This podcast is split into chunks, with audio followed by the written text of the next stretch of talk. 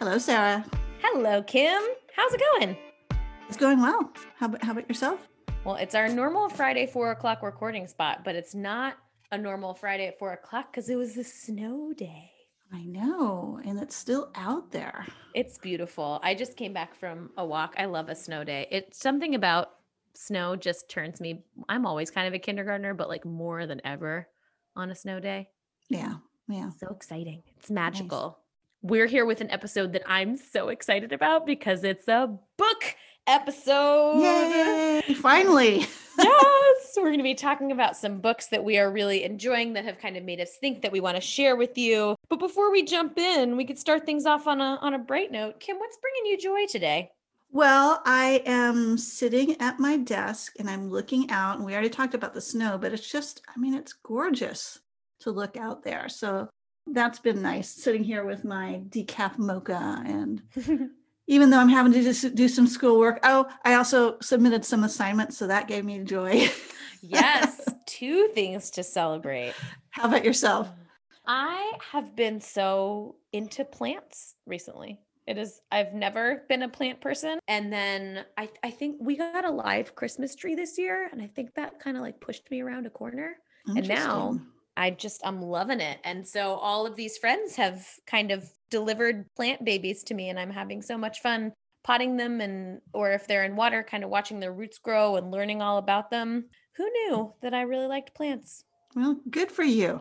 Yeah, they're bringing me lots of joy. They look lovely in the house. And Beavers is that is our other cat. Brian is the one that you hear about a lot. Uh, Beavers is the second one. She just thinks it's a salad bar. She wants to eat all of it. All right. Yeah she snacks on everything. So lucky, lucky beavers. Before we dive into our books, you might notice that our books have a little bit of a theme today. And that's partially just because of who Kim and I are and the way that we read. But also, it's February, and February is Black History Month. And as a kid, this was not something that was celebrated or observed or taught about in my school or my community. And I wish that it had been. But I have discovered very late as a teacher what an incredible opportunity this can be for learning and for growing. And so that inspired my book choice today. I don't know about you, Kim, but thinking about Black History Month and all of the ways that adults or kids or whoever we are that we can learn about our country's history and about people that we don't always get to hear about. It's uh, it's a great place, great thing to celebrate. Yeah, for sure. It might have been related to that, or it might have been a coincidence. I don't actually remember. The book I'm going to talk about is a book club for Charlottesville Women in Tech uh, coming up. But I'm also taking the education and diversity class this semester. And I got to tell you, the things that I was not taught, I did not learn, I don't know that I don't know, it is so vast and often frustrating. So, you know, I feel like sometimes Black History Month, like, why do we just have one month? Mm, yeah. like, you know, but on the other hand, you know, it, it is something we definitely need to lift up and not just be focusing on this month, but all months, but at least, you know, there's this month to really raise it up yeah. in everybody's profile. And I can say that you and I, as teachers, as readers, as people, I feel pretty confident saying that this is work that we engage in year round. But it there's just something about February and that energy, and people are so open to sharing, and there's so much content out there that paying extra attention and amplifying voices that you might not normally hear, but that really speak up during this month. It's a really valuable opportunity. It is. It is. But can I also share a cautionary tale? Yes, please do. So I just found out a couple days ago YouTube is highlighting this really awesome channel called Black Creativity in STEM, mm-hmm. which, you know, that's awesome. They're sharing it. Uh, I went and watched all the videos and I got, you know, to subscribe to a bunch of new awesome, inspiring women.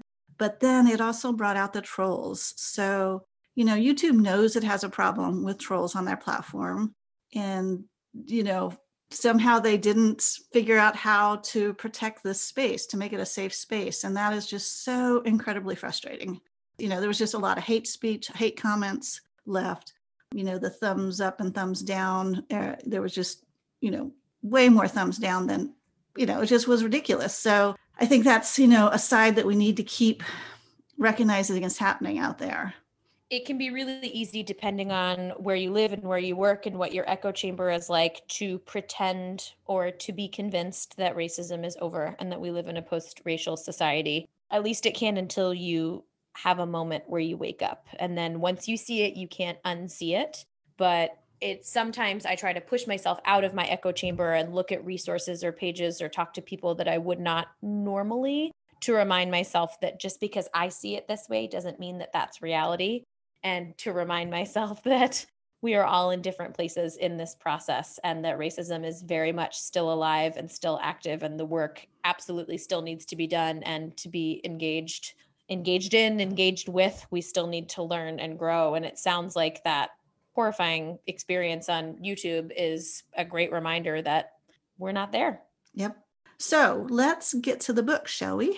All right. Oh, can I share some resources first? Of course. Yes. Sorry if you are looking to learn a little bit more about Black history, I am not an expert. I am in no way qualified to teach you, but I can give you some names of people who are doing an incredible job and who have taught me so much. For adults that are looking to learn, there is a woman named Rachel Cargle who is brilliant and so generous with her knowledge.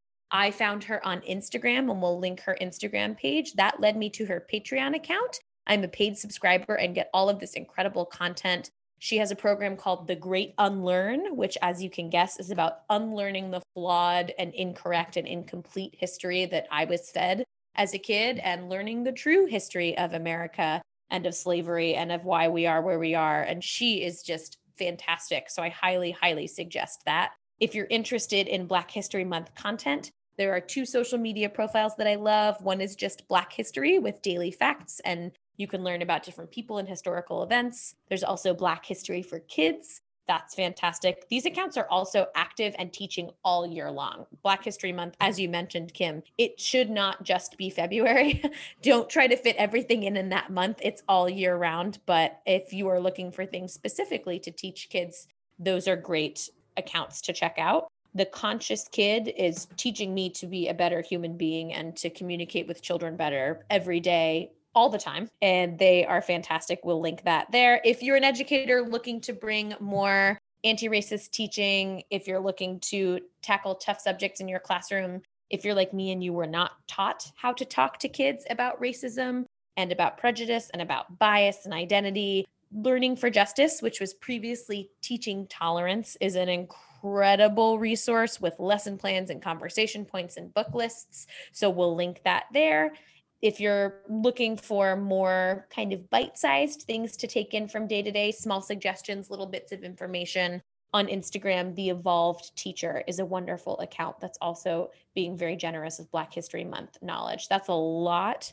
I just threw at you, but these are really wonderful resources that have helped me a lot. And we will link all of those on our resource page. So if you want to dive in, they're there for you. So tell us about your book, Kim. Oh, okay. The book that we're reading for our book club is Subtle Acts of, of Exclusion How to Understand, Identify, and Stop Microaggressions by mm-hmm. Tiffany Jana and Michael Baran. So I learned about microaggressions when I was doing my master's in education and I was working on my thesis because microaggressions are these things that you don't really know if if you should be offended or not in a way. You know they're not obvious they're not outward outwardly racist or sexist or whatever it is is but another blog post that i read at the same time was called this my experiences in tech death by a thousand paper cuts. Mm. and sort of it's how these things add up right? Yeah. I just found a dictionary definition. Can i read it? Sure. A microaggression. It's a noun obviously it's a statement, action, or incident regarded as an instance of indirect, subtle, or unintentional discrimination against members of a marginalized group, such as a racial or ethnic minority. And it also says indirect, subtle, or unintentional discrimination against members of a marginalized group. So that's like the shorter definition of it. So your your image of death by a thousand paper cuts, that's a really strong image because it's just little things, but it's little things over and over and little things that pile up over time right. and that can really be painful and damaging. So the authors here, they kind of want to even reframe microaggressions into subtle acts of exclusion because micro, you know, it kind of applies small, which they are in one way, but in another way, they're having an impact on the person that's receiving them, right? Whether or not there was intent. And then you, when when you're doing it, you're really setting up an exclusionary experience. You know, instead of instead of creating a safe space, you've now basically shut down a conversation or you know next steps or things like that. I appreciate you using the word exclusion instead. I think when we are attempting to look at our own behavior and find where microaggressions might be hiding we can sometimes look back and be like well i never said anything that upset anyone and no one was ever hurt. No one ever cried but exclusion is much subtler and so if you look back and think was there a moment where i made that person feel like they're not welcome uh, people who are experiencing microaggressions probably have learned to internalize a lot of it and not always express when they're hurting. And looking for exclusion instead of outward pain sets you up to reflect on your behavior in a way that's different. And it might be helpful if people are looking for moments where they've accidentally caused a microaggression at work or at school. Yeah. And full disclosure, I have not completed the book yet. So I'm sure there's still a lot to learn. But it also reminded me of another thing that I found in my research. There was a research study comparing the effects of ambiguous versus unambiguous discrimination.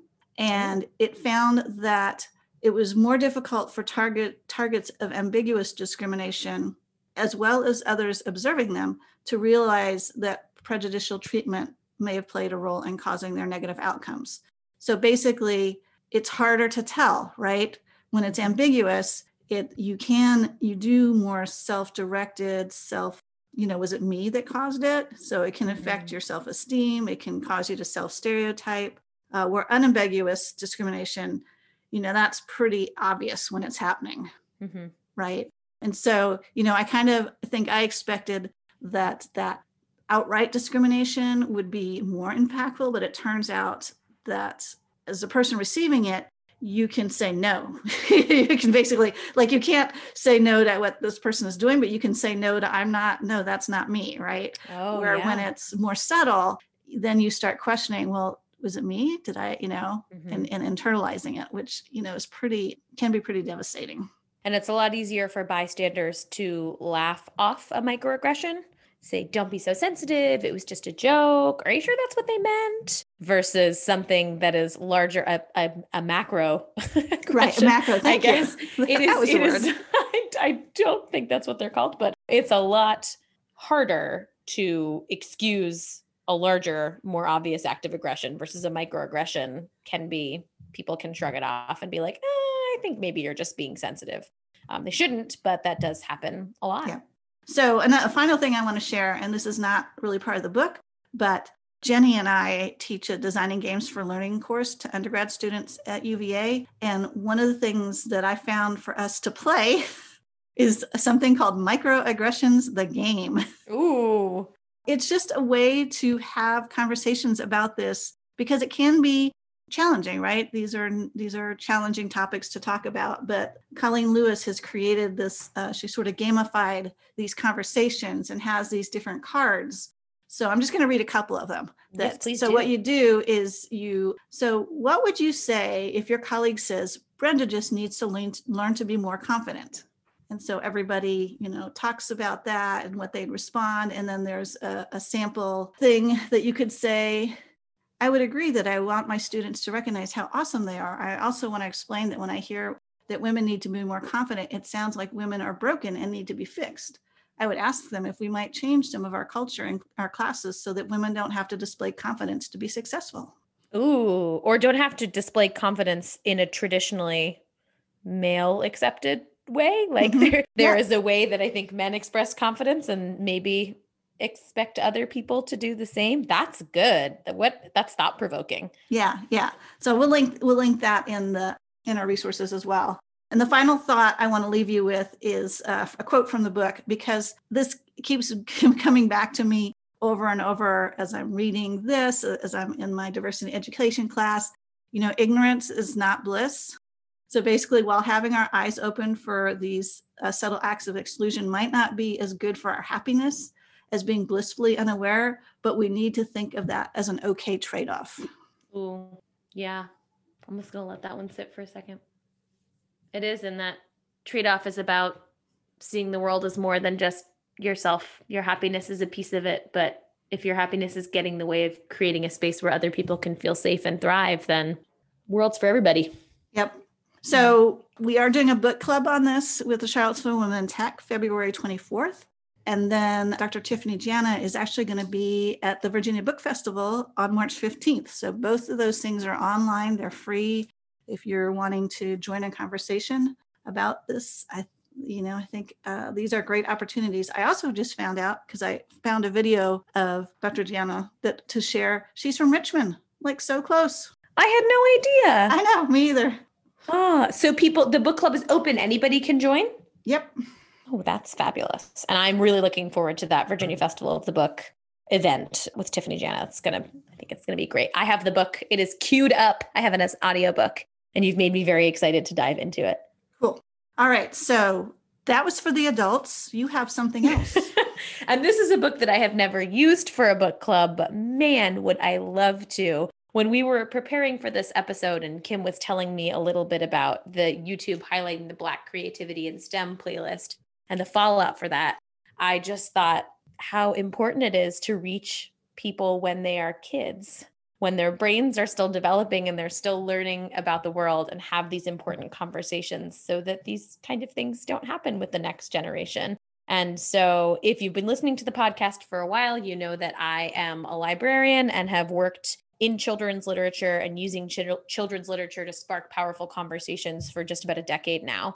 And I read a book last month that really stopped me in my tracks as something special. It's called Black Brother, Black Brother. It's by Jewell Parker Rhodes, who's the author of quite a few really powerful books for children Towers Falling, Ghost Boys, Ninth Ward. But Black Brother, Black Brother is her newest book, and it is difficult to describe. So I'm going to read you a little bit of the summary before I dive in. Sometimes 12 year old Dante wishes he were invisible.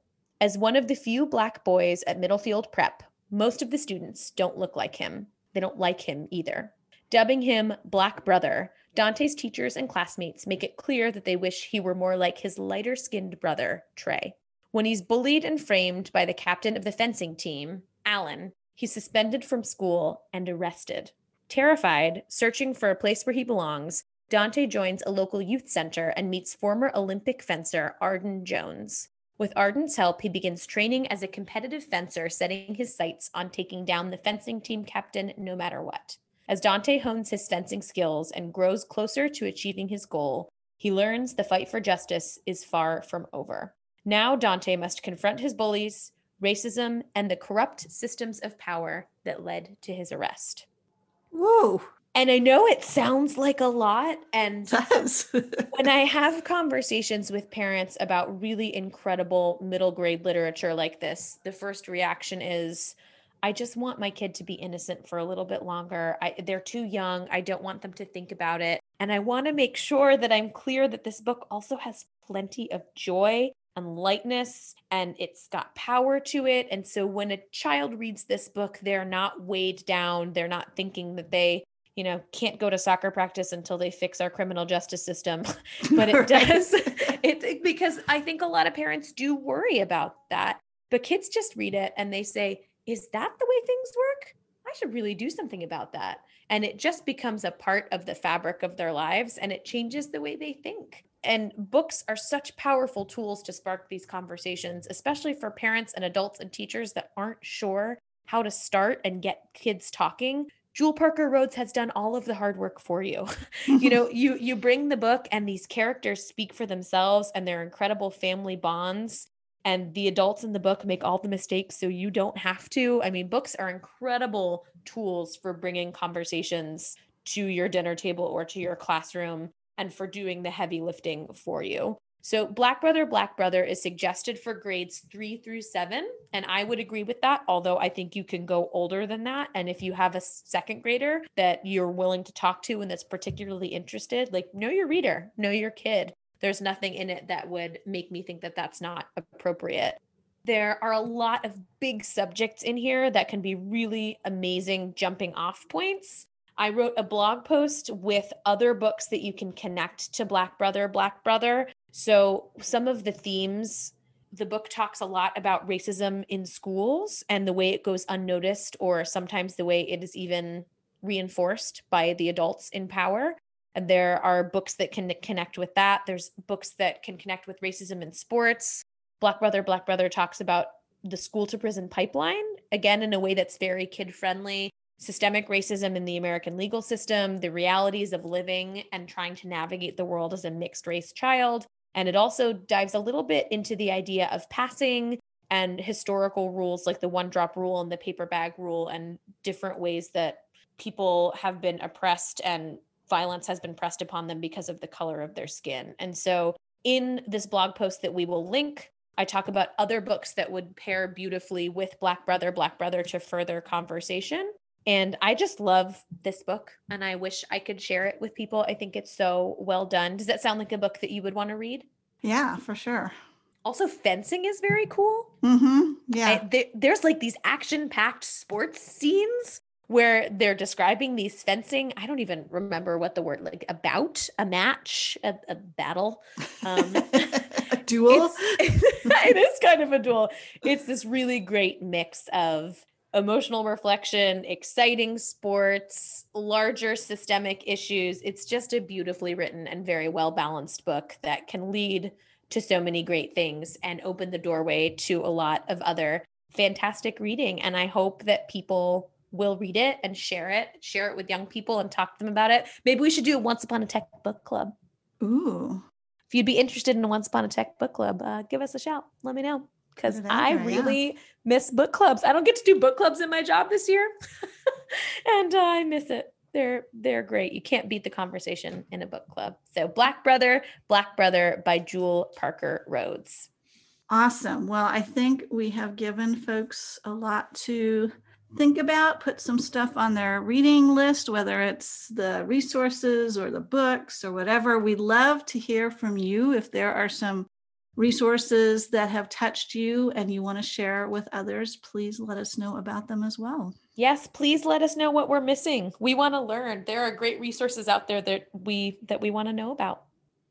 I'm really glad that we had an episode to talk about some books that have been inspiring us recently and our conversations about exploring racism and microaggressions and and exclusion those are not going to stop in February. So but thanks for bringing that book, Kim. It sounds yeah, great. I can't wait to dive into it. And I think the good news is that, you know, this can seem very uh, like a lot, but the good news is, you know, there are things we can do.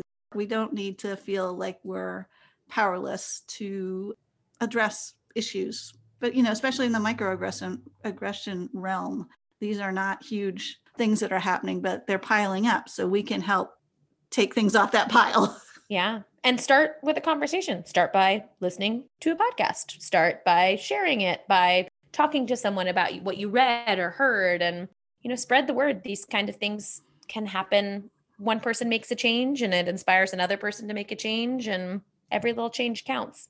For sure, for sure. Yeah. Well, until next time, tech, love, and happiness.